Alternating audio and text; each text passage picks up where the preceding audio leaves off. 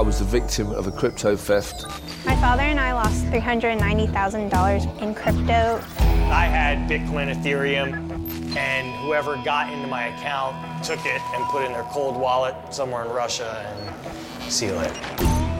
Hello, everyone. Welcome back to On the Ledger. This is your host, Moel Sayed, and I'm back once again on your weekly rendezvous from Paris. But today is a different kind of rendezvous. At Ledger, as you probably know, we deeply care about Web3 security and the values of self sovereignty. So much talent is working day in and day out on developing the best in class security solutions for your digital assets. And the truth is, we haven't really been talking about security that much on here. But that is about to change. From now on, every month, we'll take you with us behind the scenes at Ledger to discuss the most recent developments and dive into the latest hacks and scams to answer your most burning questions and provide you with the knowledge you need to safely navigate the space. And we've decided to call this monthly episode Never Been Hacked. Why Never Been Hacked? Simply because Ledger devices have never been hacked. But the thing is, and you probably know that, a ledger doesn't protect you from a mistake. And we hope that through our collective effort, most of you will be able to say that they've never been hacked or scammed. Accompanying me on this amazing journey are two of our very best security experts. And if you're an avid listener of this podcast, you probably already know them.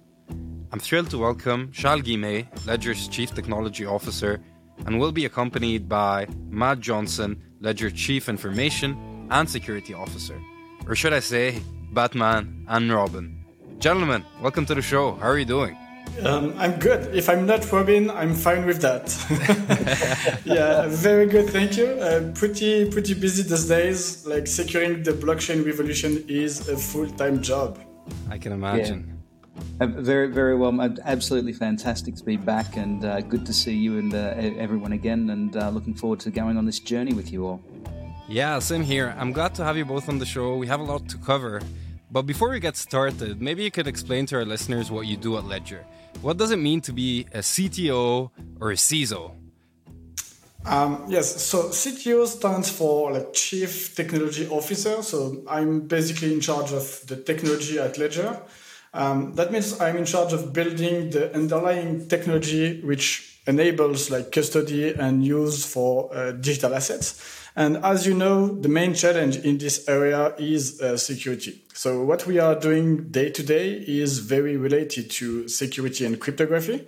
And yeah, we are building the tools allowing users, uh, retail users, but also financial institutions uh, to securely manage and use their uh, digital assets.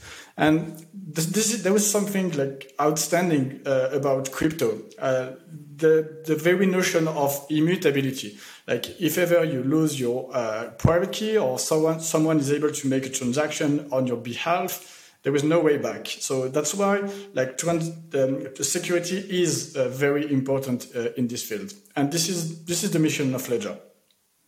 Makes a lot of sense. So you're working on all the development of the products and the development of the infrastructures that enables individuals and corporations to secure their digital assets. What about you, Matt? What do you do at Ledger? Yeah, sure. So I'm the uh, the CISO, the Chief Information Security Officer, and I'm kind of the flip side um, to to Charles. So my focus is very much on the security of our um, our, our, internal systems and services and and data. Uh, whereas Charles and his team make all of the magic happen with uh, the products and the platforms that we need to make those products work and, and, and safe and secure. And, and Charles is very much focused on that external um, research and development and leading edge security research as well. Um, whereas my flip side to that is I've got the responsibility for looking out for the security of our community. So one of the things that I'm trying to spend a lot more time doing is is things like this this podcast is you know more awareness around the common scams or the common problems that, uh, that that people may encounter or may face, and how we can help protect them and thereby protect the Ledger brand and keep those communities safe. And I think Mo, that there was actually something specific you had in mind when you you asked me along today. Yeah. So there's something specific I have in mind, and I think you already know the question, but you know that you're pretty famous on Twitter. Um, and you keep following me from so many different accounts. So why do you have five to ten Matt Johnson, uh, Chief Information and Security Officer at Ledger accounts on Twitter right now? Well, Mo, I think the reason I keep following you is um, because you're really popular and you've got something that I want. Um, so the, the, the reality is that that they're not me. Um, I'll I'll go out on a bit of a limb and and, and let you know that right now. Um, so if you ever see a, a Matt Johnson CISO at Ledger Twitter account, I do not have one of those.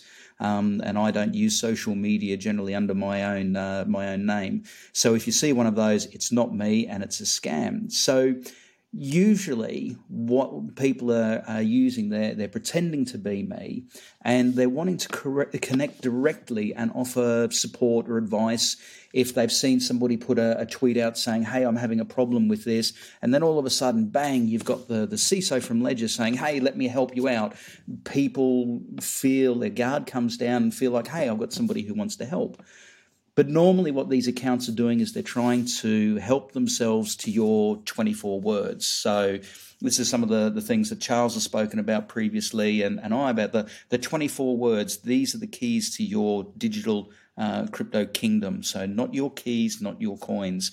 So, always, always remember don't ever share your 24 words ever. Um, and also things like Ledger, we, we will never um, direct message you. Um, we won't direct you to a form or a website that will ask you for your 24 words um, or ask you to download an application to install it, then ask you for your 24 words. Only ever download the updates for applications from known good URLs. So start at ledger.com and work your way through to the downloads point and actually download it from ledger.com, not from a link that somebody else has given you. Always check the addresses that you uh, that you're you're going to. Never give out your 24 words to anyone. That's rule number one, two, three, four, and five, you know, regardless of how convincing they may seem. And always, always check the transactions and what you are signing. Because once you sign that, to Charles' point earlier, it's it's immutable. You can't reverse it. You can't phone up a bank and say, "Hey, can you undo that transaction?" It's gone. So always make sure you do that. Oh, I'm disappointed. I, thought Ledger support would be able to retrieve your funds uh, if they were lost. So obviously, this is a joke. This is the whole idea of the blockchain.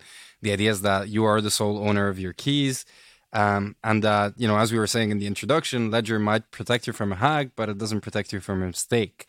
And let me let us dive a little bit more into you know the numbers. So every month we're going to deliver an update of the relentless work that your team and, and your yourselves do as well um, to protect the Ledger community and the broader ecosystem. Um, and it, co- it, all comes down to you know all of these things that you mentioned, right? So, for instance, this month, if we take a look at the numbers, we have 16 new phishing websites detected, 218 social media accounts and channels, three malicious Telegram channels, 24 malicious Google forms, five malicious Gmail um, addresses, three fake NFT collections, and it goes on and on and on. So just so we understand the potential attack vect- vectors, and you, and you touched on that a little bit, let's unpack some of these examples. The first one is the idea of a fake Ledger Live app. So, Charles, how are these made, and what's the risk here? Um, what is what is important to understand as a user is the threat model. Uh, our products are designed such that even if your computer is completely backdoored, if there is a malware within Ledger Live, even if you are using a fake Ledger Live, uh, you are safe. You are safe as long as you never share your 24 words, as uh, Matt uh, recalled before, or and and if you pay attention of uh, what kind of transaction uh, you, you are signing. Because when you sign something, you consent for something, and this something might be giving away all your wallet. So those are the two important things uh, you have to, to keep in mind. And all the scams are always about uh, this very threat vector. Either they try to convince the, to convince user to input their 24 words somewhere, or they are trying to uh, make them sign something which they, they didn't want. So this is all the time based on this, these two uh, very uh, specific threat vector. So as long as you never share your 24 words and you pay attention to what you sign, you will be safe because this is what we are uh, building at Ledger. We are providing security as long as you uh, uh, pay attention to that. About your 24 words, there are only two locations. The first one is your backup. You write it down on on, on a specific uh, piece of paper or um, a metal plate, and you put it in a secure place, and uh, you never uh, uh need to use it again. Apart if you want to recover a new device because your, your device is broken or uh, you, you bought a new one and you want to recover your wallet and at this specific time you will input your words but in the device never mm-hmm. in your computer in the device so the, mm-hmm. the two location where your 24 words are is uh, in, in the secure area at home in, in a bank safe or something where your backup is and the other location is within your device that makes a lot of sense and i think you know i'd like to go back to you know matt about that you know idea of having different attack vectors and how these would affect your keys right so in in in the circumstance where someone has you know um, a chunk of their funds secured by the ledger and and some other assets on their software wallet and they get a google form and they click on a link um, which could be malicious link what do they actually risk here yeah, sure. So uh, there, there, are two parts to it. I mean, the, the Google form is just a, a, another extension. Generally, it will ask you for a name, an email address, and then you'll get to a point where it will say, um, oh, and to allow us to do this thing, you need to put in your 24 words. Um, but that's okay because it's end to end hyper encrypted and, you know, whizzy jilly, you know, gosh stuff and it's all safe and secure and you can trust us once again, it's about that scam to get you to to put those those 24 words um, into it. And once that form's sent off, obviously the uh, the attackers got um, got access to uh, to your funds and and and your accounts. Mm-hmm. Um, so then the, the, the second part is you know what about just clicking on a a link itself. Um, Charles, I mean, I think he, he, he summed it up perfectly. You know, you you're safe. Your keys are safe. But don't forget that the uh, clicking on a, a malicious link may not just be a scam to try and get your 24 words. You know, it could be trying to get you to download something else that backdoors your PC, to take you to a different version of a malicious website, um, to install ransomware. You know, so Ledger will keep your keys safe doesn't mean you should just go through clicking on anything and think it's all okay. You know, mm-hmm. you've still got to go back to that good security hygiene for yourself. You know, so never click on links that you don't know. Always validate and check the spellings and make sure that you're going to the right place. Um, you know, don't trust those things if somebody says, "Hey, here's this," you know, just do this one. Always go back to the company's original website and follow it through to the correct download link from there. Um, so that would be the, uh, the, the pieces that I'd say. Mm-hmm. And in the case in the case of someone having um, some assets on a you know secured by the keys held on the Web two hardware, like we call it, or on the computer, if they do download a malicious link, their assets are at risk. Uh, is that is correct. that correct? And, and correct. Yeah. So so Charles, you know, highlighted it, and I'll I'll do the same again. There are only two places that they ever go and those two places are either onto your your backup, um, whichever form of backup that you're you're you're using, either handwriting it down or putting it into a crypto steel or you know Billfodl, or there's there's lots of different versions that you can use, and you store that one safely and securely somewhere. The second place is if you're doing a restore of your device, you only ever enter it into your Ledger Nano directly, mm-hmm. not type it into the keyboard because if it's you know if you're being asked to type it into the keyboard that's not correct. You know, if you take a photo of it, if you upload um, the photograph of it to the cloud, if you put it in a text file uh, or a Word document or, or anything like that, if you click on the link and somebody then compromises your, your laptop, your PC, your desktop, wherever you've got that stored, that malicious link could allow them access to where you've um, unfortunately insecurely stored your 24 words. Mm-hmm. So the idea about keeping it offline is you don't put it online. That, that that's a great point, and, and Charles, I think a lot of people find themselves in positions where they've been, you know, collecting NFTs or buying cryptocurrencies using their software wallets, and they just want to use the seed phrase, their twelve-word seed phrase of the software wallet to input it in, in a ledger, and then maybe delete the software wallet completely off of the off of the computer. Is that a good idea? Yeah, very good question. So yeah, to your point, if you don't use a hardware wallet and you use a software wallet, whether it is like a Electrum uh, or MetaMask or like there are, there are plenty of them, Trust Wallet. Um, they are running on insecure hardware, like Web2 hardware, whether it is a, a desktop laptop or your mobile phone. And these uh, devices are not designed for security. That means that as an attacker, if you are able to uh, execute code on this machine, like this code will be able to drain your wallet, like simply either draining the, the wallet by executing transaction or uh, simply uh, pull out uh, the key.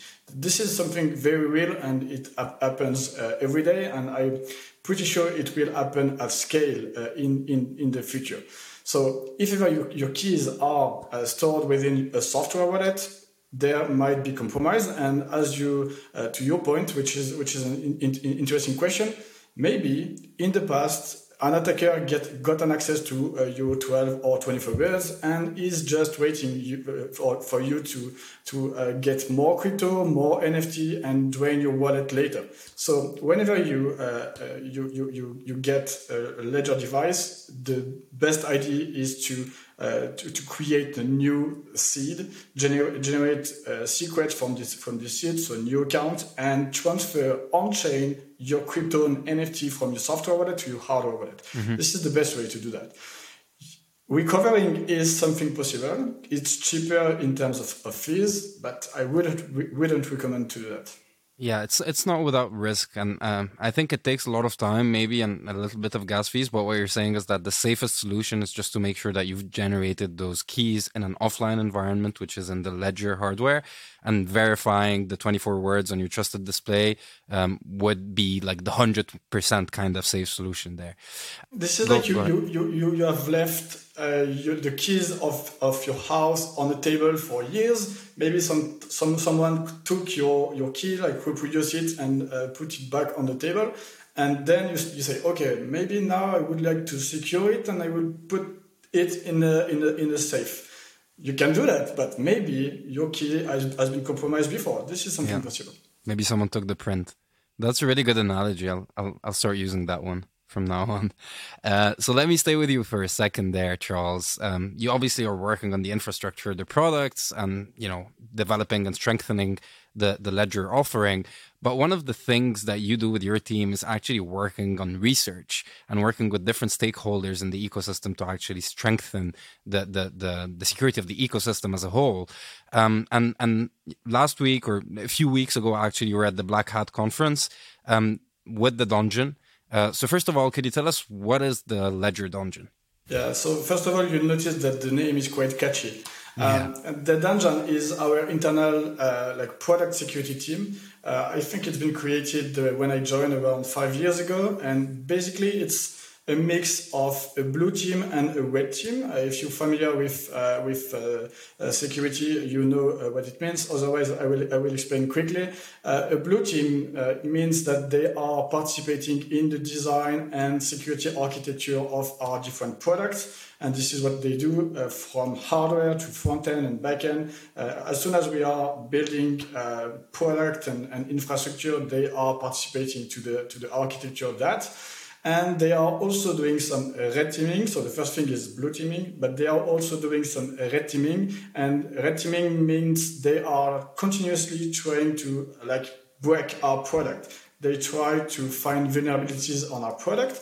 And when they do so, and it happens, um, they work with the development teams in order to uh, fix this vulnerability and improve um, the security of our product. The, it's a small team. I think they are around like 12 and uh, with a wide um, area of expertise from hardware security, software security, cryptography, of course. And, uh, and, and today also uh, they are moving into uh, getting more uh, impact on blockchain security, like smart contract and so on. Uh, and so th- what they are doing day to day is that, like raising the bar for security for our product but also, in order to always stay ahead of the state of the art, they are spending some time doing uh, like security research, cryptography research in general, not only uh, vulnerability research on our product, but just improving the security of the ecosystem overall. Mm-hmm. And uh, as you mentioned, yes, they presented at Black Hat uh, during the summer. It was in, it was in August. And uh, for for those who are not familiar with Black Hat, this is I think the most prestigious um, security conference in the world. Uh, it's been created 25 years ago, uh, four years after DEF CON. DEF CON was really more the black side of Black Hat at this time, and it happens uh, just before DEF CON in uh, in Vegas. Like both uh, are opening in Vegas, and the initial focus of the conference was to uh, put the engineers and the security researchers in the same room, and also to, uh, to in order to improve uh, the security overall, but also to avoid full disclosure.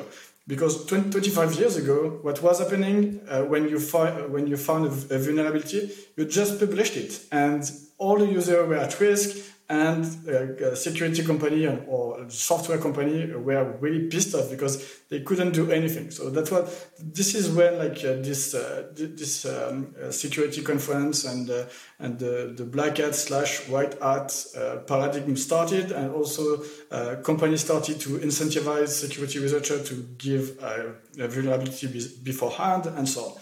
Today, it's a very big conference, like several thousand of attendees, very large room. This is Vegas. Um, and uh, and a lot of uh, presentation up to I think ten tracks in parallel. So if you want to attend to every single uh, uh conference, you simply can't. And it's it's a quite surprising event because you can find like part of the best security researcher in the world along with like intelligence agencies. They are around, uh, sometimes hidden, sometimes not. And also, uh, you have some uh, like security companies uh, selling some sometimes some snake oil. Uh, it's a little bit hard because all all this ecosystem is mixed in the same area for for a couple of uh, a, a couple of days. Mm-hmm. And yeah, this year uh, the dungeon pre- uh, like uh, presented uh, four submitted like submitted uh, two papers uh, for for this edition, and both papers have been accepted. I think this is the fourth year in a row that Ledger has a paper accepted to this this conference, which is mm-hmm. which is quite an achievement. And this time we had like two papers. The first one was um, presented by Karim and the team, and it was a side channel attack on ESP32 circuit. Um, uh, take take a breath. I will explain a little bit. Uh, ESP32 is a widely used um, circuit. Uh, like you can find this kind this kind of circuit everywhere in your toaster, in your uh, remote control, in your like it's very very widely used uh, and it's also used in one hardware wallet in uh, in the ecosystem. I think it's Jade one. And uh, this circuit has been so they use the same the same thing as a toaster. That's what you're saying here.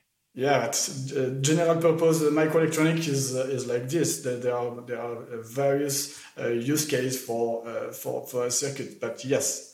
Okay. Um, but you can you can find this uh, circuit also in automotive, for instance, which is uh, yeah.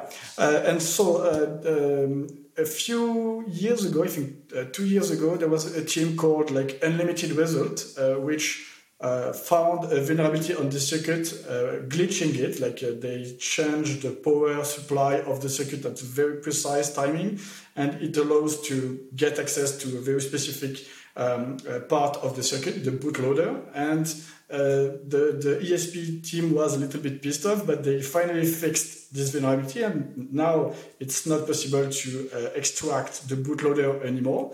But uh, Karim had a look to the fix. He, um, he understood that the fix is okay, but he found another channel, uh, another threat, uh, threat vector, which is side channel attack. And what he did is like recording uh, the power consumption of the circuit uh, during its operation and found some correlation between this power consumption and the encryption key of the firmware. And he, doing this, he was able to uh, extract the bootloader again. So that, that was a very fun um, uh, attack. Mm-hmm. And uh, now it's not fixed yet. So if you use ESP32, uh, don't count on the confidentiality of your firmware because it's possible to extract it quite easily. So that was the first paper, a uh, very interesting one, and uh, there, was a lot of uh, interest at Black Hat uh, about this this presentation. Now let, us unpack the first one first, because if you go into the second one before unpacking the first one, I'm gonna yes. I'm gonna like forget sure. all of my question. So, first of all, the question I had before unpacking the first one is you said that if we actually publish this research publicly, some attackers might leverage on you know this information to actually steal people's assets. How do you protect people from that? Um, do you actually fix these uh, vulnerabilities before going to the conference? Do you reach out to the teams that are working on these products? How does that? What's the process like? This is a, this is something I was mentioning uh, briefly uh, at the beginning of Black Hat. There was no responsible disclosure that was that was directly uh, publishing widely. Um, but now there, there, was this notion of uh, coordinated, responsible uh, vulnerability, uh, responsible disclosure for vulnerability, and this process. Um, is like you are a researcher, you find a vulnerability. The first thing you do is contacting the vendor, explaining uh, him the, the vulnerability in question, and sometimes working with the vendor in order to help uh, him to fix uh, this uh, this vulnerability. And then it depends on the vendor. Sometimes they, they just don't care about your finding, or sometimes they um, they want to sue you. It happen, It still happens. In the past, it was happening a lot. Not now. It's uh, more rare, but still, uh, sometimes it happens. And most often, when you find a vulnerability, you uh, agree on a timeline where you let the vendor enough time to fix the vulnerability. And then at the end of this period, uh, you, you, you agree that you can publish uh, your, your paper and your, and your research. This is the, this is the, the usual way to uh, deal with uh, vulnerabilities. Okay. With software, it's often very easy uh, because software is easy to update and so on.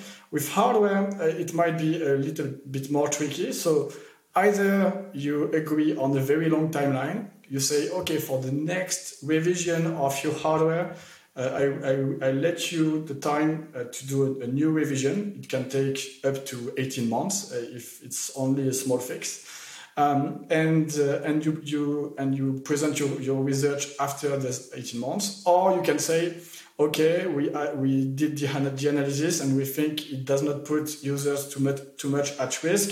So you publish the vulnerability, and the vendor choose to either uh, fix the vulnerability or not because ESP32 is not a secure circuit, so the, the, the claims can can be different. Like uh, maybe they don't want to protect uh, in uh, from this kind of attack for by uh, by any mean. This is this is not the mission of the circuit, and probably this is this is what the the, the ESP32 uh, company Microchip um, uh, chose to to do.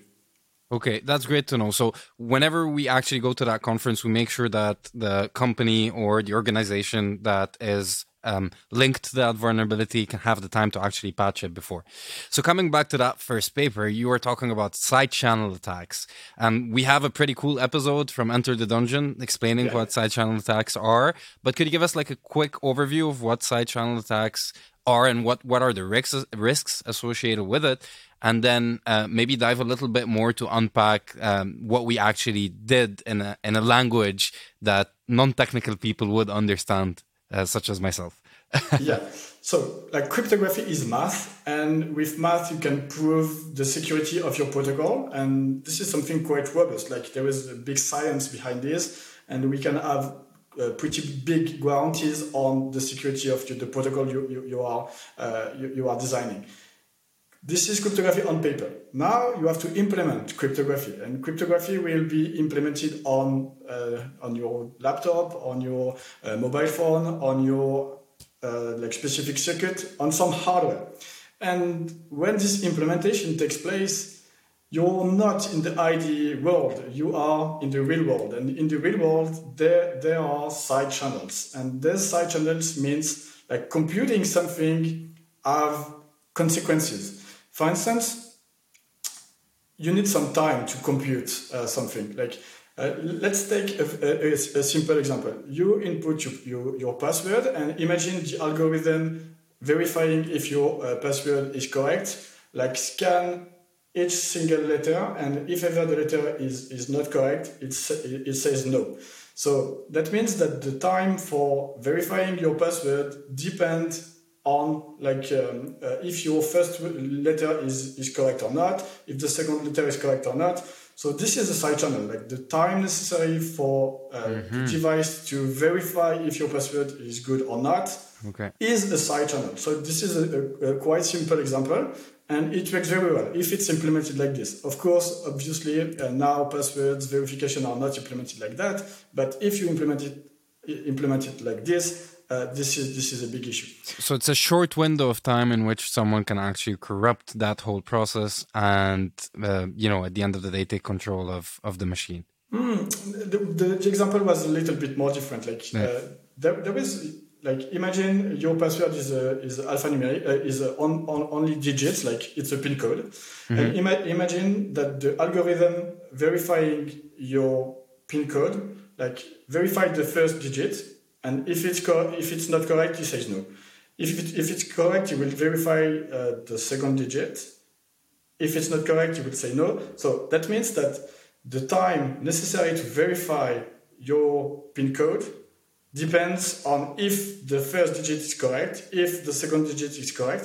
So as an attacker, what you can do is input one PIN, measure the time. And if the time is like uh, the time for verifying one digit, that means that the first digit is, is not correct. And oh, then, okay. so Got time is a side channel. Time is Okay. a side channel. It's a hint. Yeah, it's a hint, but it's very, very, very good hint. Like, uh, Okay. All right, I got it. Uh, so, what about that second paper? What was it all about? Yeah. So the, the second paper is uh, uh, was about like um, uh, Wi-Fi uh, uh, firmware security.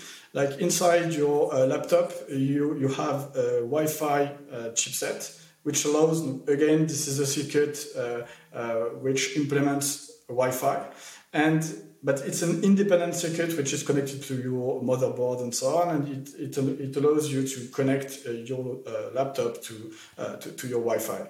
And this chipset is independent, and there is some firmware running uh, uh, in this uh, in this chipset.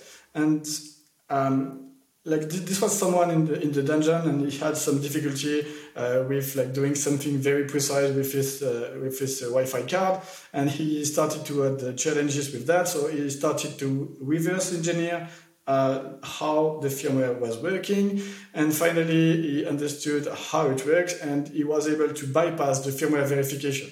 So that means that the code running in this chipset must be legitimate. Otherwise, you can you can put malware and so on, and no one can uh, can can be aware of that because it's far away from the operating system. The operating system has no clue what's going on in this firmware. So that's why there was this uh, like uh, firmware verification in order to be sure that the code running in this Wi-Fi card is legitimate, like uh, produced by Intel. Uh, and what, what the team uh, un- um, understood is that it's possible to bypass this firmware verification, meaning they could implement whatever firmware they want and spy your communication, for instance. Whenever you can inject some code in the chipset, it's finished, and, and the operating system cannot know, uh, cannot be aware of this, uh, uh, your uh, antivirus cannot be aware of, that uh, neither. This is like completely undetectable and so on. So that was uh, quite uh, quite huge. And this uh, vulnerability has been like reported to uh, Intel Security, and they, I think they spent like six months, maybe, maybe eight months, to fix the to fix the vulnerability. And now uh, your uh, your chipset, your your Wi-Fi chipset, is more secure uh, because of uh, of the work of the Donjon. I was just saying, Mo, you've got to be careful because down in the donjon, it's like a room full of Batmen. Yeah, that's that's Batman and Robin and James Bond, all of all of the wonderful protectors. Um, but you know, we we usually like you know at, at the show we like, and in more general sense at Ledger we like decentralizing um, that you know which is previously top down and we actually asked the community what they wanted to ask you guys in terms of you know their questions their worries the things that they're not pretty sure about so i have a couple of questions here um, from the community first one is for you matt is it actually safe to buy ledger from a reseller Is it safe to buy Ledger from a reseller? Yes, it is, as long as it's one of our legitimate resellers. So please check on the website, and you've got the list of the uh, the, the resellers there, so you can know the, the right one. But the other thing to know is that um, the Ledger products themselves will do a, a verification check So as long as you've downloaded your Ledger Live application from uh, the, the, the appropriate site, um, ledger.com, and uh, done the install there. When you go through the initialization process, it will actually do a check and make sure that the uh, device itself is legitimate and uh, it is correct. Now, the one thing that I will also stress here is that uh, another variation on a scam that we've seen is people pre-seeding or pre initializing a device mm-hmm. and then returning them and then them being resold, so reshrink wrapped or anything. So if you uh, ever get a device, um, that's been already initialized, please enter uh, incorrect PIN code um, three times, brick the device, factory reset it, and then you can actually go through and, and do it again personally, I would say just return it and get a, uh, a, a, new one. Uh, or also, if you see a scratch card, so sometimes you might see a card that's got um, uh, the silver uh, on it that you scratch off mm-hmm. with your 24 words. Once again, it's somebody that's giving you the 24 words. The 24 words aren't being um, derived from the device itself on initialization. So that's another key uh, key point um, to, to, to to be aware of. That's that's pretty interesting what you're saying here. So a pre-seeded device means that the device comes and is already um, you know initialized. And you get like some sort of a card that says, "Here is your 24 word seed phrase.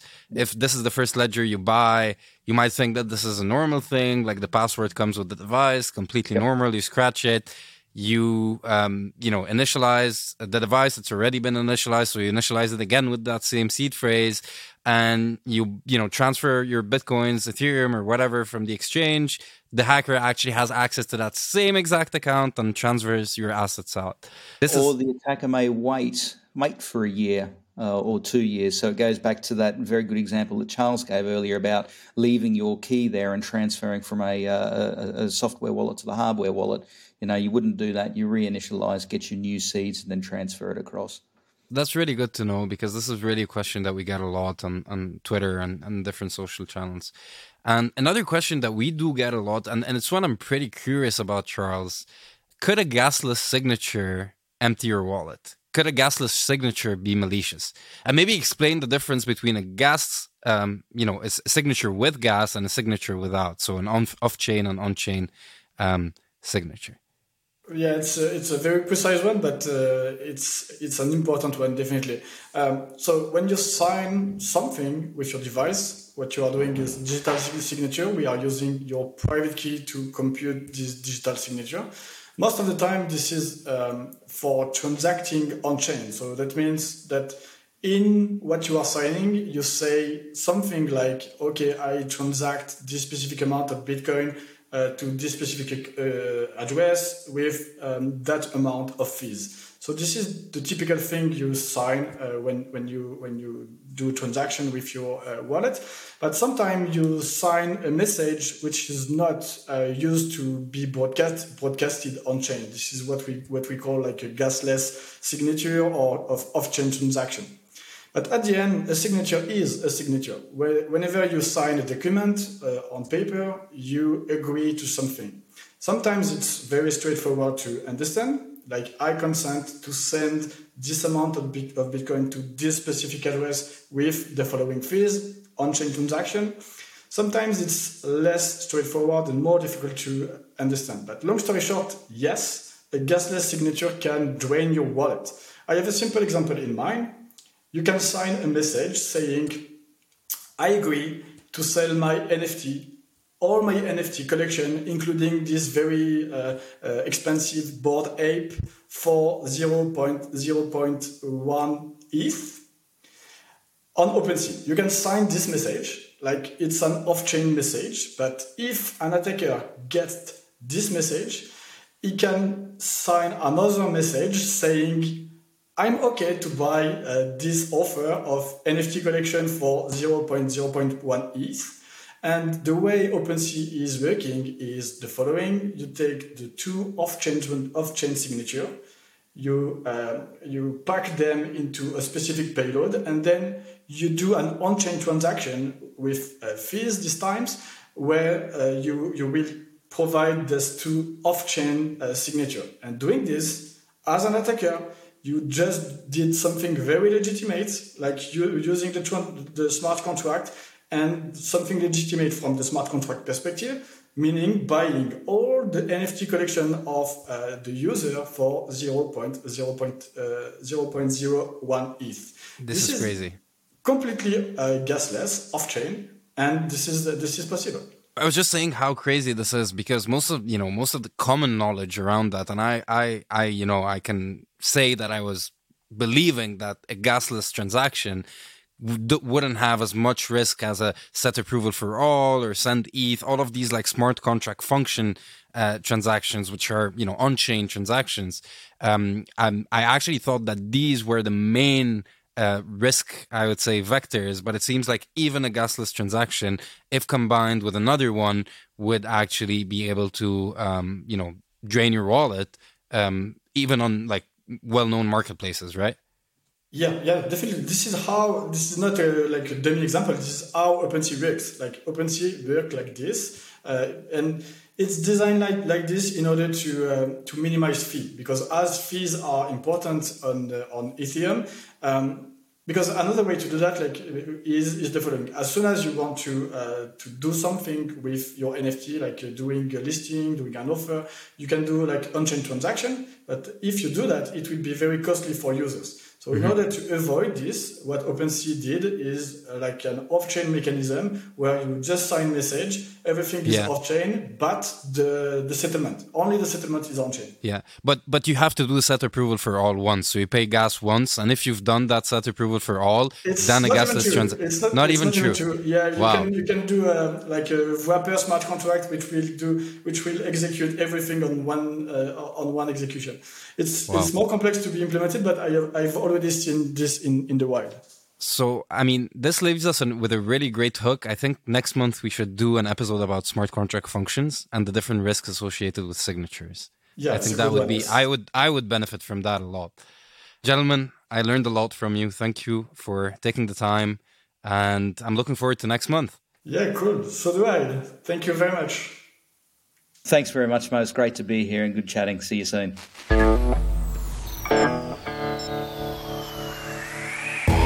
That's it. Truly the kind of conversation that we need in the space.